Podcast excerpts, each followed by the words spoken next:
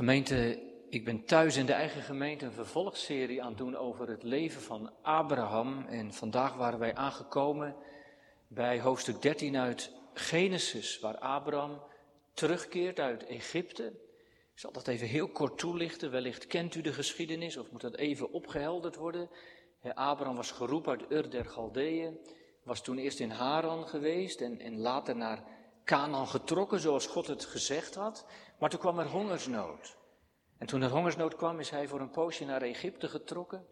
Maar hij was erg bang dat de farao daar zijn nogal knappe vrouw, Sarah, zou nemen, in zijn harem op zou nemen, hem zou doden. En dat weet u wel, hè? Toen heeft hij gezegd tegen Sarah, zeg dat je mijn zus bent. Dat was ook wel een beetje waar, want dat was zijn halfzus. Nou, farao nam Sarah, die gaf Abraham allerlei rijkdom. Maar God strafte de farao. En dan komt farao en die geeft Sarah terug en dan wonderlijk wel stuurt hij Abraham onder begeleiding terug naar Canaan. Met al die rijkdom die hij trouwens gekregen had voor Sarah. Heel wonderlijk. En dan komen wij in hoofdstuk 13. Dus u moet wel even die voorgeschiedenis weten. Dan zijn we in hoofdstuk 13. Zo trok Abraham weg uit Egypte naar het zuiderland. En hij en zijn vrouw en alles wat hij had. En Lot met hem. En Abraham was zeer rijk aan vee, aan zilver en aan goud. En hij reisde van rustplaats tot rustplaats, vanuit het zuiderland tot aan Bethel, naar de plaats waar zijn tent eerst had gestaan, tussen Bethel en Ai. Naar de plaats van het altaar dat hij daar vroeger gemaakt had. En Abraham riep daar de naam des Heeren aan. Lot, die met Abraham meeging, had ook klein vee en runderen en tenten. En dat land liet het niet toe dat zij bij elkaar woonden, want zij hadden veel bezittingen, zodat zij niet bij elkaar konden wonen. En er ontstond dan ook oneenigheid tussen de herders van het vee van Abraham en de herders van het vee van Lot. Bovendien woonden in die tijden Kanaänieten en de Ferezieten in dat land. En Abraham zei tegen Lot, laat er toch geen oneenigheid zijn tussen mij en jou en tussen mijn herders en jouw herders. Wij zijn immers mannen die broeders zijn. Ligt heel het land niet voor je open? Scheid je toch van mij af. Als jij naar links gaat, zal ik naar rechts gaan. En als jij naar rechts gaat, dan zal ik naar links gaan. En Lot sloeg de ogen op en zag dat heel de Jordaanvlakte rijk aan water was. Voordat de Heere Sodom en Gomorra te gronde gericht had, was zij in de richting van Zoar als de hof van de Heere, als het land Egypte. Daarom koos Lot voor zichzelf heel de Jordaanvlakte. En Lot trok naar het oosten en ze werden van elkaar gescheiden. Abraham woonde in het land Canaan. En Lot woonde in de steden, in de vlakte en zette zijn tenten op tot bij Sodom. De mannen van Sodom waren echter slecht en grote zondaars tegenover de Heere. En de Heere zei tegen Abraham, nadat Lot zich van hem afgescheiden had, sla toch uw ogen op. En kijk vanaf deze plaats waar u bent naar het noorden, het zuiden, het oosten en het westen. Want al het land dat u ziet zal ik voor eeuwig aan u en uw nageslacht geven. En ik zal uw nageslacht maken als het stof van de aarde. Als iemand het stof van de aarde zou kunnen tellen, dan zou ook uw nageslacht geteld kunnen worden. Sta op, ga het land door in zijn lengte en breedte, want ik zal het u geven. En Abraham zette zijn tenten op. En ging bij de eiken van Mamre wonen, die bij Hebron zijn. En hij bouwde daar een altaar voor de Heere. Tot zover onze schriftlezing. Tekst voor de preek vindt u in het begin van vers 8 en vers 9. In vers 8 het begin, Abraham zei tegen Lot, laat er toch geen oneenigheid zijn tussen mij en jou.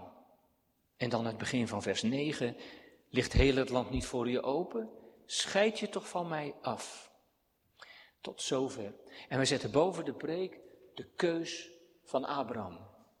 U weet misschien wel als over Genesis 13 wordt gepreekt. Er wordt heel vaak over Lot gepreekt. En dan staat er boven de preek de keuze van Lot.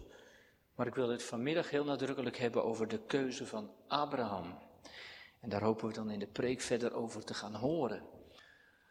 Gemeente, jongens en meisjes. Kijk, als je wel eens een keer ondeugend bent, dan krijg je soms daarna straf, hè? Maar stel je nou voor, je hebt een keer iets verkeerds gedaan en papa en mama die er heel vaak voor gewaarschuwd en ze hadden gezegd, doe het nou niet, want als je dat doet gaat er iets kapot of niet goed. Maar ja, je deed het toch. Je deed wat papa en mama gezegd hadden niet te doen en je was ondeugend en er ging iets fout en kapot. En daarna kwam je vader kijken. En jij zat bij die kapotte dingen of bij die verkeerde dingen. En wat deed je vader of wat deed je moeder? Hij pakte je op, maakte wat kapot is, maakte hij weer heel. Of betaalde wat niet goed meer was. Best raar, hè? Terwijl ze je hadden gewaarschuwd, hielpen ze je daarna. Ze losten het op. Nou heb ik een vraag aan de jongens en meisjes. Als papa en mama dat nou doen, hè? En ze hebben je daarna toch geholpen. Ben jij daarna dan lief en gehoorzaam of niet? Nou, dat vinden de kinderen in Oene een gekke vraag. Ik zie het aan jullie. Zeggen natuurlijk. Natuurlijk, daarna ben je heel lief. Want daarvoor was je ondeugend en papa hielp, daarna ben je lief. Dat is eigenlijk wel mooi, jongens en meisjes, want dat is bij de Heere God ook, wist je dat? Als de Heere God je zonde vergeeft, zegt de Heere ook altijd tegen ons, je moet de zonde niet doen. En toch deed je het. Maar toen wilde de Heere God daarna je zonde vergeven en je weer een schoon hart geven. En dan zou je natuurlijk kunnen vragen, wat doe je dan daarna? Wat doe je daarna als God je zonde vergeven heeft? Nou, dat weten de kinderen in Oene ook wel. Die zeggen dan vanmiddag, nou, dan doe je het daarna niet meer. Want als God het vergeeft, wil je het niet meer doen. Dat moet je onthouden. En gemeente, zo'n heel eenvoudige vraag aan de kinderen zou zomaar ook een vraag voor u en mij kunnen zijn. Wat doet u nou, wat doe jij nou als God je gezegend heeft? Als hij je vergeven heeft. U kent toch wel van die momenten in uw leven. Dat je bad en dat je vroeg en dat God je gaf. En het was mild en overvloedig. God gaf je veel meer dan je verdiende. Daar kon Abraham natuurlijk over meespreken. We zeiden dat tegen elkaar. De Heer had hem gered uit Egypte. En zeg maar gerust gemeente dat God hem bevrijdde uit Egypte. Zijn bedrog bij Farao had natuurlijk ernstige gevolgen kunnen hebben. Farao werd vereerd als God, voor hem was zijn leven niets. En hij was bedrogen door Abraham met Sarah zijn vrouw. En alles ging mis. Maar het hele mooie is, de Heere greep in. Hij trok zijn plan met Abraham. En stil en rustig mag Abraham terugkeren onder begeleiding nota bene. Naar het beloofde land. Heel apart. En als je dan hoofdstuk 13 leest, bijvoorbeeld vers 3, dan valt je dat nog meer op. Dan staat er ook nog eens dat hij van rustplaats naar rustplaats ging. Er komt rust in zijn leven, zegen. En in vers 4 vinden we hem bij het altaar. Ook nog eens dicht bij God. Gemeente, wat is het heerlijk als God een weg met je gaat. En als hij de leiding van je leven neemt, als hij je bevrijdt en rust geeft, als je beseft dat het onverdiend is en genadig, kunt u daarover meepraten en jij? Weet je daar ook van? En wat gebeurde er toen daarna? Kijk, in de Bijbel zijn heel wat voorbeelden te vinden van mensen die door God werden uitgered. En er daarna helemaal vol van waren, diep verwonderd. Misschien herkent u dat wel, dat komt in de psalmen heel vaak voorbij.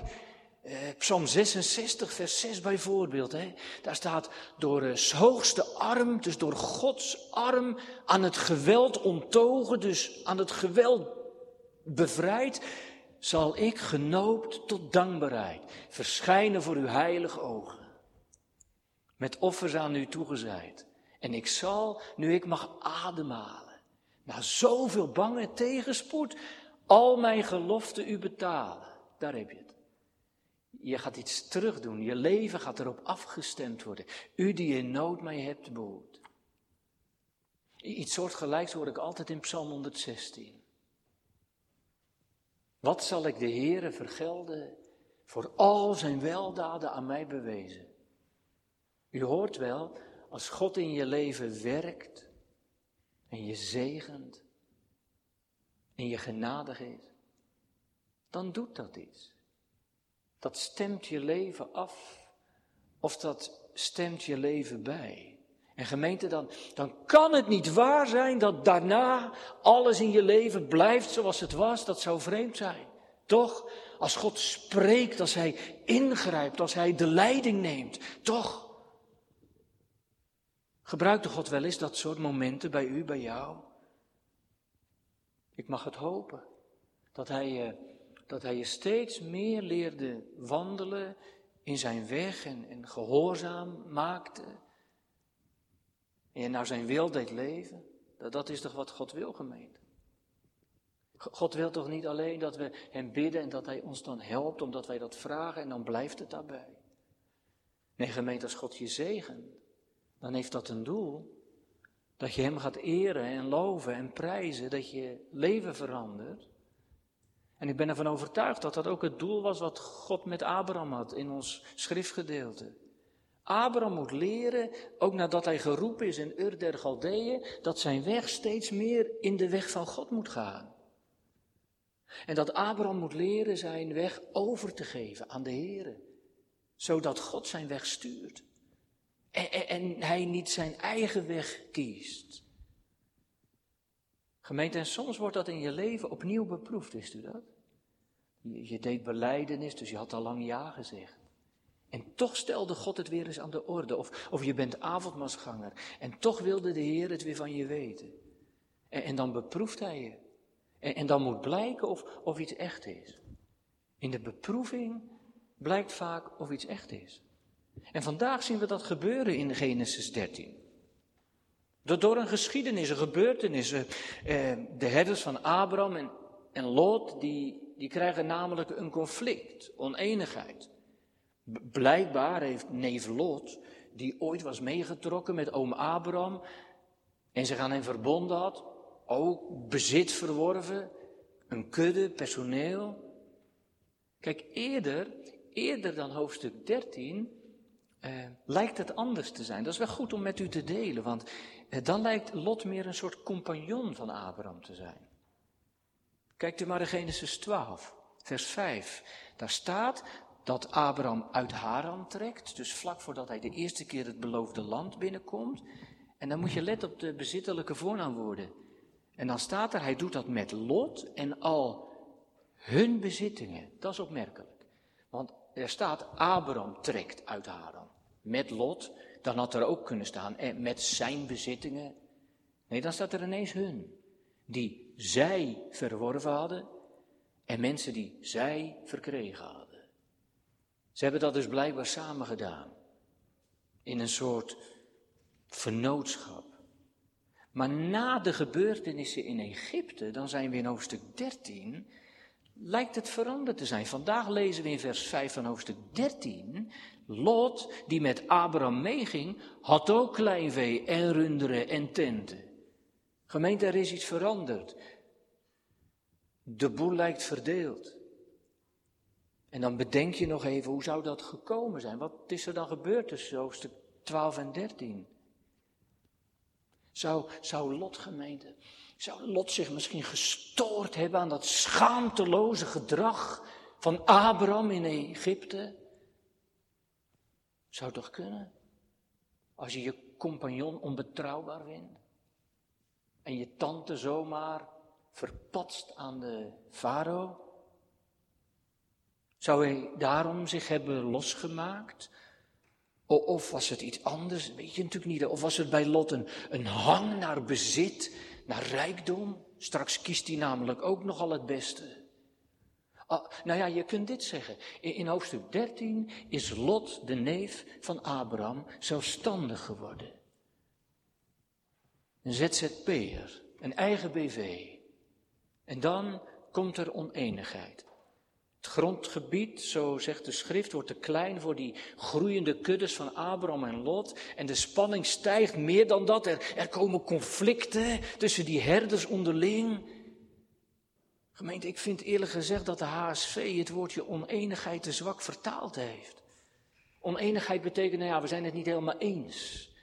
Maar het zit echt dieper. Er ontstaat twist, er is strijd. Jongelui, in mijn Engelse vertaling staat het woordje strife.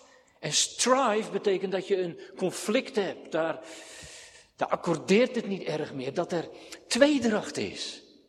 En het loopt hoog op, dat conflict. Over bezit. Over bezit. Dat is zo vaak, gemeente. Zoveel conflicten gaan over bezit. Wat is geld? Vaak oorzaak van ruzie. Gemeente, laat dat voor ons ook een roeping zijn. Dat het daar niet op vastloopt. Sommige families liggen aan stukken door erfenissen. Door bedrijven waar het niet goed ging tussen broers. Om geld. Misschien bij u wel of bij jou. Geld en goed zijn echt gevaren voor het geloof.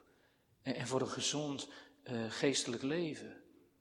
Gemeente, in de Bijbel staat niet voor niets dat sterk de voeten zijn die de weelde kunnen dragen. Nou ja, blijkbaar gaat het in Genesis 13 op dat punt ook fout. En die ruzie tussen die herders, die allemaal het groenste gras natuurlijk voor zich willen hebben, bereikt Abraham en Lot. En Abraham beseft meteen dat het zo niet kan. Dat is de tekst. Laat er toch geen oneenigheid, nou ik vond het woord twist mooier, of conflict. Laat er toch geen twist, conflict zijn tussen mij en u. Hoort u dat? Abraham trekt zich dat conflict persoonlijk aan. Laat er geen conflict zijn tussen jou en mij. Hij zegt niet, nou ja Lot, die herders van ons, die ruwe bolsters, die moeten normaal doen, die moeten door één deur kunnen, die moeten het samen op gaan lossen. Of hij geeft ook niet een schuld aan die of gene, maar hij zegt, nee, oneenigheid tussen mij en u. Weet u gemeente, wist u dat zo'n houding het ware geloof tekent? Gemeente, een echt geloof, dat schuift de schuld niet af. Waar geloof zegt niet, ja, hij heeft het gedaan of zij doet het. Dat loopt ook niet voor de schuld en de zonde weg. Weet u, het ware geloof, dat trekt juist de schuld en zonde zich aan. En bij Abraham zou dat best eens te maken kunnen hebben met de gebeurtenissen van daarvoor in Egypte, denkt u niet? Want daar zie ik een hele andere Abraham. Als hij Egypte binnengaat, dan zie ik een Abraham die de zaak probeert te sturen en met list en bedrog het probeert te redden en op te lossen en er mee weg te komen. Maar blijkbaar heeft de Heer hem dat afgeleerd, denk ik. Gemeente, als er genade in je leven komt en je weet dat God jou als een schuldige zondaar genadig is geweest, echt waar. Als Jezus jou alles is geworden, dan wijs je niet zo makkelijk meer van je af. Maar dan deel je in de schuld. Wij hebben gezondigd. En dan begin je bij jezelf. Abraham noemt eerst zichzelf, hè. Hij zegt ook niet tussen jou en mij, hij zegt tussen mij en jou. Hij trekt het zich aan. Weet je wie ook zo'n houding had? Het is altijd heel opvallend, Job, in Job 1 zie je dat. Als Job zijn kinderen feest gaan vieren, en uit Job 1 blijkt dat ze dat graag deden, jongelui. Ze vierden graag feesten, die kinderen. En als ze een verjaardag hadden, dat kunnen we een beetje de tekst opmaken, dan zochten ze elkaar op en dan maakten ze er wat van. En hoezo? Nou, in Job 1 vers 5 staat, want Job is bezorgd. In Job 1 vers 5 staat, Job stond 's morgens vroeg op, dus na die feestjes van zijn kinderen, en bracht dan brandoffers voor ieder van hen één. Want, zei Job, misschien hebben mijn kinderen gezondigd en in hun hart God vaarwel gezegd. En zo deed Job alle dagen. Job voelde de schuld van zijn gezin persoonlijk. Hij wees niet van zich af, maar hij ging ermee naar God. Zijn er misschien vaders en moeders of opa's en oma's in Oene die dat ook doen? Die zich de schuld van de kinderen aantrekken en soms persoonlijk maken? Hun zonde, jouw zonde. En je gaat ermee naar de Heere en je vraagt: Heere, vergeef. Weet u, Abraham trekt het zich aan en kan met de twist niet leven. Je kan het ook zo zeggen. Zijn geroepen zijn en zijn wandelen met God laten het niet toe. Gemeente, twist en ruzie en geloof, waarin je bevrijd bent door God, dat verdraagt elkaar niet. Twist en geloof zijn water en vuur. Paulus zegt in 1 Korinthe 11, vers 16, als iemand op twist uit lijkt te zijn, wij hebben een dergelijke gewoonte niet en de gemeente evenmin. En een stukje verder in de brief schrijft hij, 1 Korinthe 3 vers 3, want u bent nog vleeselijk, het gaat blijkbaar niet goed. Als er immers onder u afgunst is, en ruzie, en tweedracht, bent u dan niet vleeselijk en wandelt u dan niet naar de mens? Gemeente, als de Heer Jezus onze vrede is en onze vredevorst, dan kunnen we toch niet in onvrede met elkaar leven. Dat kan niet. Psalm 72 zegt het heel mooi, hè? En hopelijk herkent u dat vanmiddag. Rechtvaardig volk, dat zal welig groeien daar. Twist en wrok verdwijnt. En dan zal alles door de vrede bloeien. Laat er toch geen twist zijn. Ik hoor bij Abraham iets in van een veranderd leven. Door schade en schande wijs geworden. Een andere houding.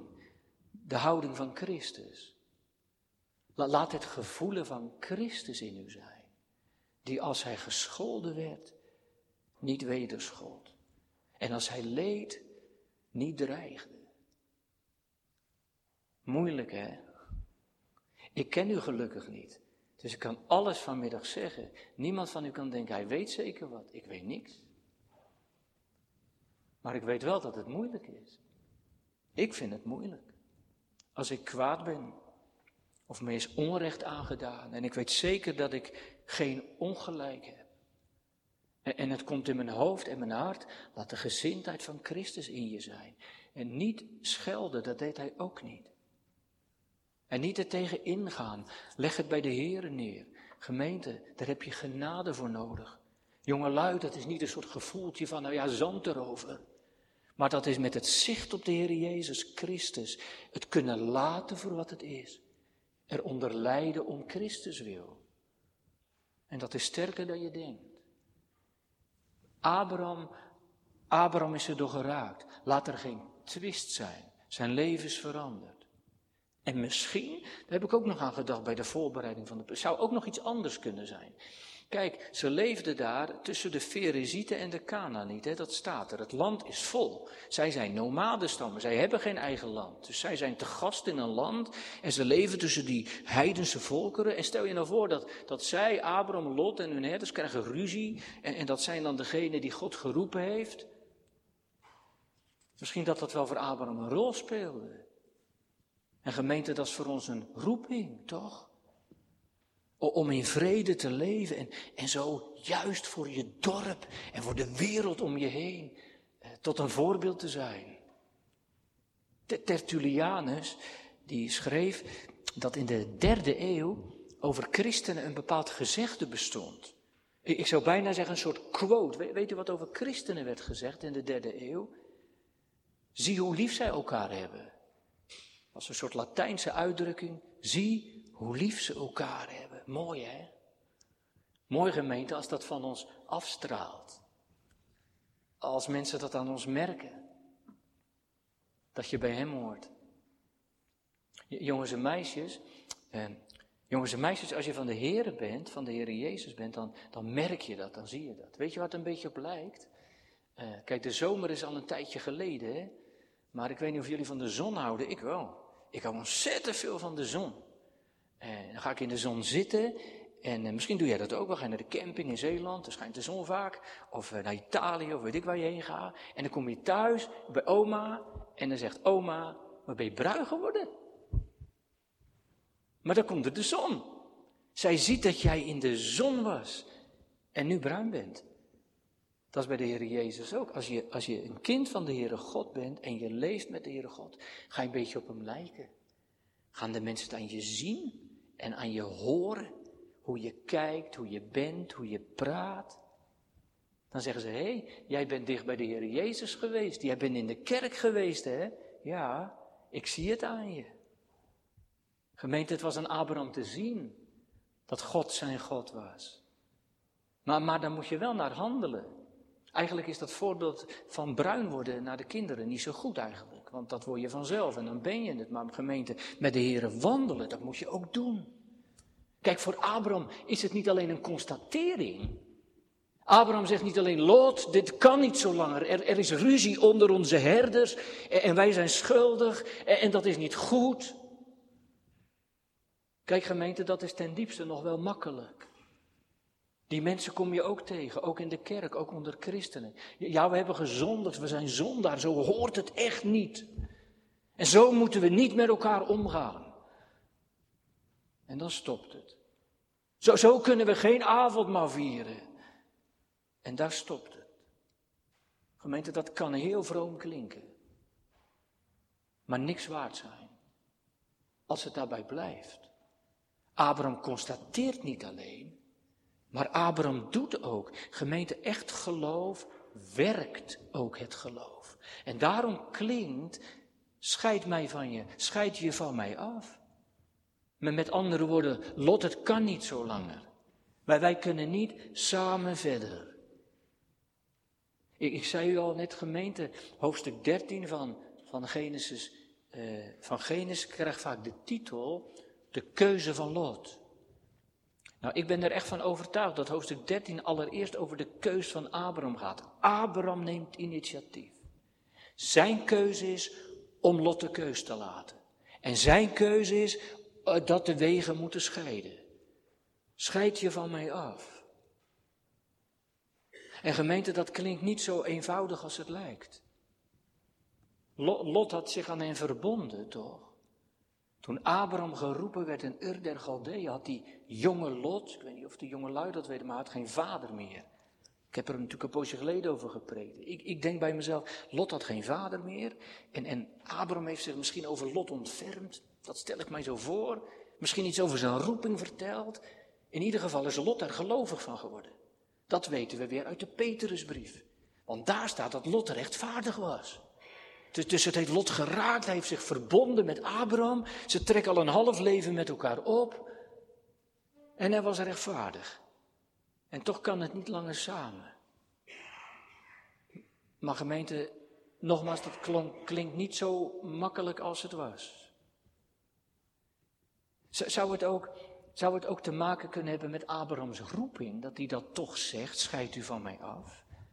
Ik zal het u uitleggen. Kijk, toen Abraham geroepen werd door de Heere, toen zei de Heere, Abraham, verlaat je land, verlaat je stam, verlaat je maagschap, je familie.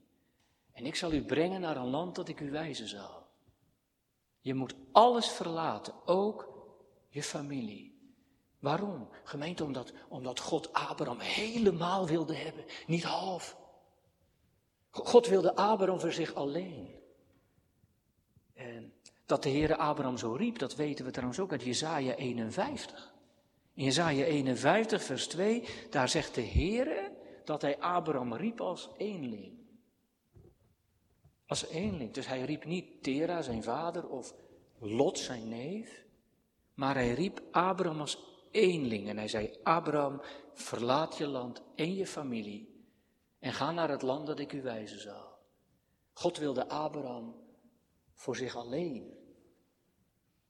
En ik kan mij zo voorstellen dat Abraham, toen hij Lot meenam en met hem vergroeid raakte, hem als een soort zoon heeft gezien. En dat toen hij in Egypte kwam en Sarah kwijtraakte aan de farao, is het vlak daarvoor iets gebeurd. Dat hij misschien nog wel gedacht heeft dat Lot hem dan nageslacht zou geven? Had hij toch Lot nog? Voor zijn oude dag? Ja, zomaar even tussendoor. Zou Abraham Sarah daarom zo makkelijk hebben laten gaan? Omdat hij toch Lot nog had? Ik vraag het me af. De Heere gebruikt inderdaad, maar nu gebruikt de Heere de omstandigheden om ze uit elkaar te halen. Scheid je van mij af. En dat moet Abraham, gemeente, daarom zei ik al, het is niet zo makkelijk als het klinkt. Het moet Abraham pijn hebben gedaan. Scheiden is lijden, toch? En kiezen doet pijn. Want weet u nog wel van de jongste scheuring? Je wil niet scheiden, je wil ook niet kiezen. Je wil niks, je wil gewoon. Scheiden doet lijden. En als je huwelijk is gebroken, scheiden doet lijden. Mensen die zeggen, ja, mensen doen het makkelijk. Scheiden doet lijden. Maar in het geloof is dat ook, gemeente, als je God wil volgen en als God jou opeist, dan raak je dingen kwijt, dan raak je mensen kwijt. Want in het geloof eist God je helemaal op. Hij wil je helemaal. Hij wil je voor zichzelf. Hij zegt eigenlijk, ik ben de Heere, uw God, ik ben de uwe en jij bent de mijne. Helemaal. Zal ik het nog iets anders zeggen? Gemeente, een geroepen leven is een afgescheiden leven. Dan scheid je je af van de dingen die niet bij de roeping van God horen. Of niet bij een leven met God horen. Of niet bij je belijdenis horen. Of niet bij je christen zijn horen. Daar scheid je je van af. Een geroepen leven is een afgescheiden leven. En dat is niet altijd per se hele erg zondige dingen. Want dat is nog wel makkelijk. Kijk, als het iets heel zondigs is, je doet iets heel zondigs in je leven, dan kun je zeggen, ja, maar als ik belijdenis doe, of avondmaalsganger ben, of christen, dan moet ik dat niet doen. Dat is zondig. Dat kan. Of het bij Abraham per se iets zondigs was, denk ik niet. Ze hadden ook gewoon de ruzie bij kunnen leggen. Maar bij Abraham was het iets anders. God zegt, ik wil je toch alleen, dat is beter. Anders kun je mij niet volgen zoals ik wil. Hij moet zich afscheiden van iets. Gemeente, wat is dat eigenlijk voor u? Als je zo eens die vraag vanmiddag zo op je in laat werken, en dat moet u doen. Waarvan zou de Heere vanmiddag nou tegen u en jou en mij zeggen, daar moet je je van afscheiden. Daar moet je mee stoppen. Daar moet je niet meer naartoe. Daar moet je niet meer mee in zee. Dat moet de deur uit. Of die ene vriendschap, die kan echt niet meer. Vertelt u het maar aan de Heere waar u van af moet scheiden. En in ieder geval, de Heere vraagt het van mij. Scheid u af van de dingen die tussen jou en mij staan, die in de weg staan. Want ik wil je net als Abraham helemaal. En dat is wel goed om nog iets meer over te zeggen. Helemaal is 100% hoor. Helemaal is niet voor je tentamen een 5,6 halen. Zeg, ja, maar ik heb het wel gehaald. Dat is niet helemaal. Helemaal is 100%. Net als in een huwelijk of als je verkering hebt. Als jullie straks de kerk uitlopen en je bent verliefd of getrouwd of verkering. En je, nou, mooie preek, het ging ook nog even over de liefde. Nou, ik zeg het niet zo vaak tegen je. Maar ik hou van jou voor 99,9%.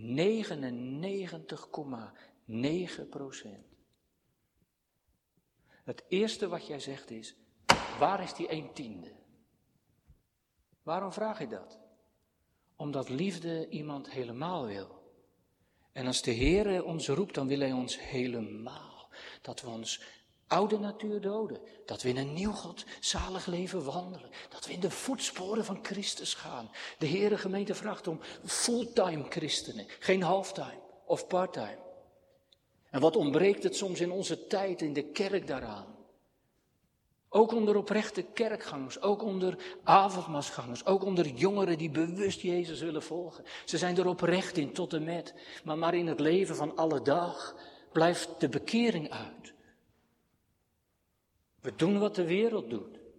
En we kijken wat de wereld kijkt. En we luisteren wat de wereld luistert. En we doen wat de wereld doet. En we willen wel gelovig zijn, maar dat lijden, dat scheiden wat ermee gemoeid gaat, dat vinden we lastig. Abraham, de vader van alle gelovigen, die doet het ons vandaag voor. Scheid u van mij af. Het gaat niet langer samen.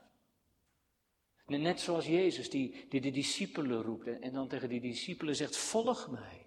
En die mannen die verlaten alles wat ze hebben, zeggen ze ook later, en ze volgen de Heer. Of denk aan, dat is misschien nog een mooi voorbeeld, aan Elisa. Die moet Elia opvolgen, dat vindt hij al moeilijk. Maar Elisa is een boer, die heeft een bedrijf. Die is met zijn runder aan de gang. Maar als de Heer hem oproept, dan slacht hij zijn runder en dan gebruikt hij het hout van de ploeg om het altaar mee te branden. En hij volgt. Want God wilde hem helemaal. Of Rut. Rut in Moab, ze is al weduwe en dan gaat de schoonmoeder Naomi terug naar Bethlehem. Maar ze heeft een ding ontdekt. Uw God is mijn God. En ze gaat mee. Gemeente, ik, waar zouden wij nou van moeten scheiden? Waarin zou God ons voor de volle 100% willen hebben? Abraham doet het mij voor. En weet je wat zo bijzonder aan Abraham is? Ook de houding die hij aanneemt. Hij zegt niet, nou ja, weet je, Lot, hier scheiden onze wegen en zo gaat het. Dat zou natuurlijk makkelijk zijn. Wij scheiden van dit en dat en we maken een splitsingsakte op of een scheidingsakte en we verdelen de boedel en je probeert daar het beste uit te halen voor jezelf. Maar Abraham legt de keus bij Lot. Dus het is de keuze van Abraham om de keus bij Lot te leggen. En wij kennen Lot uit de geschiedenis dat hij het beste deel kiest en daar hebben we ook vaak een oordeel over. Hij kiest de groene vlakte en de frisse waterbeken in de Jordaanvallei. Ja, die worden nou van Lot. Gemeente, wat is Abraham veranderd? Zomaar in een paar weken of maanden. Toch? In Egypte deed hij het nog zo anders. In Egypte maakte hij de keuzes. Incasseerde hij de rijkdom van Farao. Had hij Sarah ervoor over. En nu? En in Egypte had hij de touwtjes strak in handen en stuurde hij het. En nu? Het is zo anders. Het is een en al, noem het nederigheid of overgave. Hij wil de minste zijn. En niet alleen in woorden, maar ook in daden. Hij doet wat Jezus zegt. Jezus zegt, maar de meeste onder u, die zij gelijk de minste. En die voorganger is als een die dient. En dat komt niet uit de lucht vallen, gemeente. Dat is geen maniertje. Maar dat komt door het vertrouwen dat de Heere God werkt in het leven van Abraham. Toch? Toen in Egypte alles verloren leek, redde de Heer hem. En nu heeft Abraham geleerd niet meer op zichzelf te vertrouwen, maar op de God van Israël. Op de God van wie hij de vader wordt. Van het volk waarvan hij de vader wordt. Ja, zegt iemand vanmiddag maar. Het is niet zo zakelijk ingegeven. Abraham geeft die hele groene vlakte eraan. Lekker vet gras, daar kun je je vee laten grazen, daar kun je verbouwen. Gemeente, weet je wat het is? Misschien zat het wel in zijn hart, maar Abraham wilde niet meer kiezen. Al gaf dat verlies. Maar weet u, in het geloof is verlies winst. Dat is belangrijk. Als je dat niet ziet, dan kun je ook niet in de weg van het geloof gaan. Maar in het geloof is verlies winst. Je verliest de wereld, maar je houdt Christus over. Je verliest jezelf, maar je houdt de Heer over. En Abraham wist van dat geheim. Hij had zichzelf verloren. En in het Nieuwe Testament lees ik van dat diepste geheim wat hij had. In Hebreeënbrief staat, ja, maar Abraham had een geheim. Hij verwachtte de stad die fundamenten heeft. Waarvan de kunstenaar en de bouwmeester God zelf is. Dus Lot kiest voor de vrijheid en de rijkdom. En Abraham, gemeente, kiest voor het beste wat hem niet kan worden afgenomen. Voor een hemelse erfenis. Voor een erfenis hierna. Abraham ziet niet alleen de groene weiden van de Jordaanvallei. Het geloof ziet verder. Hij ziet de stad die fundamenten heeft. Hij ziet de loon van het geloof die heel groot is. En wat niet van je zal worden weggenomen. En is dat juist niet, gemeente van Oene, wat de Heer je steeds laat zien in zijn woord, wat hij je steeds laat zien als het evangelie naar je toe komt, wat hij je steeds te binnen wil brengen als je dat prachtige lied zingt. Wat hij steeds wil zeggen als de kerkdienst weer doorgaat.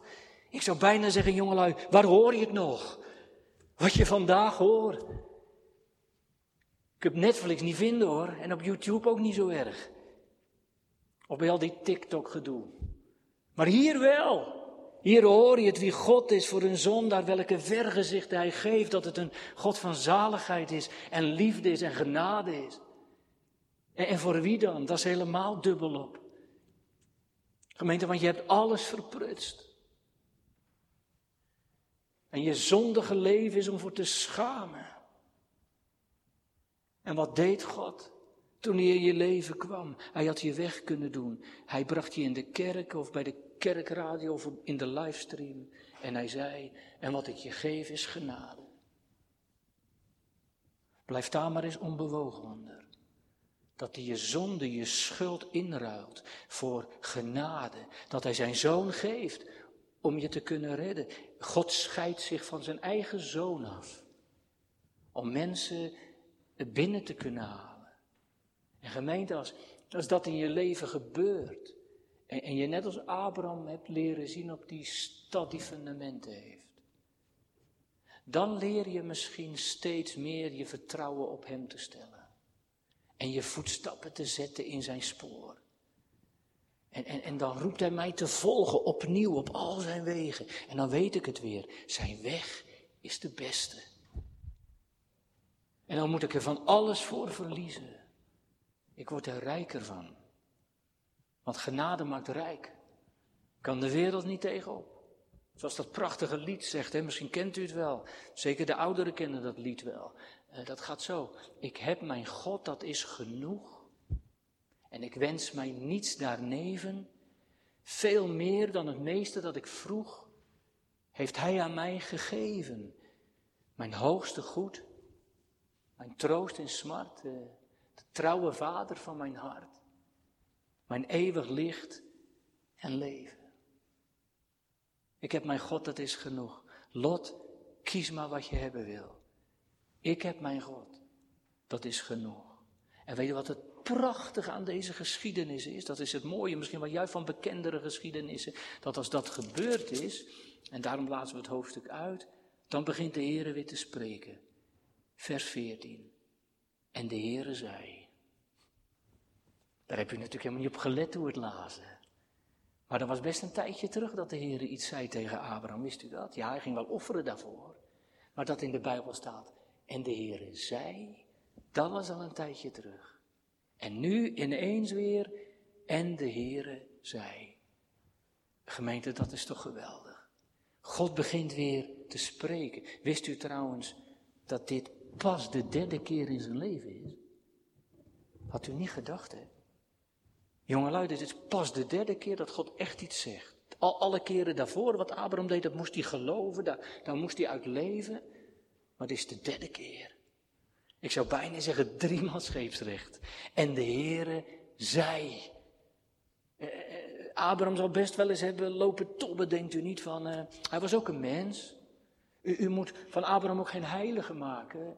Jongelui, ook van gelovigen geen heilige maken. Dat je denkt, die dominee is allemaal mooi te praten. Als je genade kent, dan ben je alles kwijt. En dat is dan prima, want je hebt de hemel in het vooruit. Ja, maar ja, weet je wat het is? Als je een uurtje verder bent, dan heb je zomaar weer eens gedachten die je aanvallen. En als je de volgende dag bent, dan denk je misschien wel eens, ja, heb ik daar nou wel heel erg verstandig aan gedaan? Misschien maak ik Abraham te menselijk. Maar ik dacht, ja, toen Abraham s'avonds naar bed ging, zal hij toen niet even hebben liggen draaien zo in zijn bed? Dat heb ik nou wel hem de keus gelaten. Misschien wel. Maar hij geloofde het. En dan is het zo geweldig dat de Heere opnieuw begint te spreken. En de Heere zei. En wat moet dat voor Abraham een bevestiging zijn geweest van de keus die hij gemaakt had. En de Heere zei. En wat zei de Heere? Dat hebben we gelezen, hè? Dan komen er allemaal beloften. Het land dat ik u zie, zal ik u geven. Nou, u kent het wel. En je nageslacht zal zijn als het zand der zee of het stof der aarde. Hoe staat het er? Dus de Heere begint te spreken. En al die beloften die voor Abraham zijn, die komen opnieuw. Abraham, ik beloof u. En ik beloof je, gemeente. En dat doet de Heere nog. En het is voor u niet de derde keer. Abraham had nog geen Bijbel en er waren nog geen profeten. Maar wij, gemeente, hebben het profetisch woord dat heel vast is. En dat gaat maar open en dat gaat maar door. En u hoort het voor de tweede keer vandaag, toch? U begreep dat het vanmorgen ook al ging over de zaligheid en de eeuwigheid, als ik goed heb geluisterd net. En dan gaat het er nu weer over. De Heer zegt, ik beloof u, dat als wie in Christus gelooft, het eeuwig leven heeft. Gemeente, zo doet de Heer dat. Steeds opnieuw. Zo is zijn belofte. Zijn belofte is, het komt goed, mijn kind. Het komt voor eeuwig goed. Voor altijd wie op mij vertrouwen. En dat is nou de vrucht van de keus van Abraham. Ik ben aan het slot van de preek, maar toen ik hem bijna klaar had, toen kwam er nog een lied in mijn gedachten. Een gebed. Laat mij niet mijn lot beslissen. Zo ik mocht, ik durf dit niet. Want ach, hoe zou ik mij vergissen als u mij de keuze liet?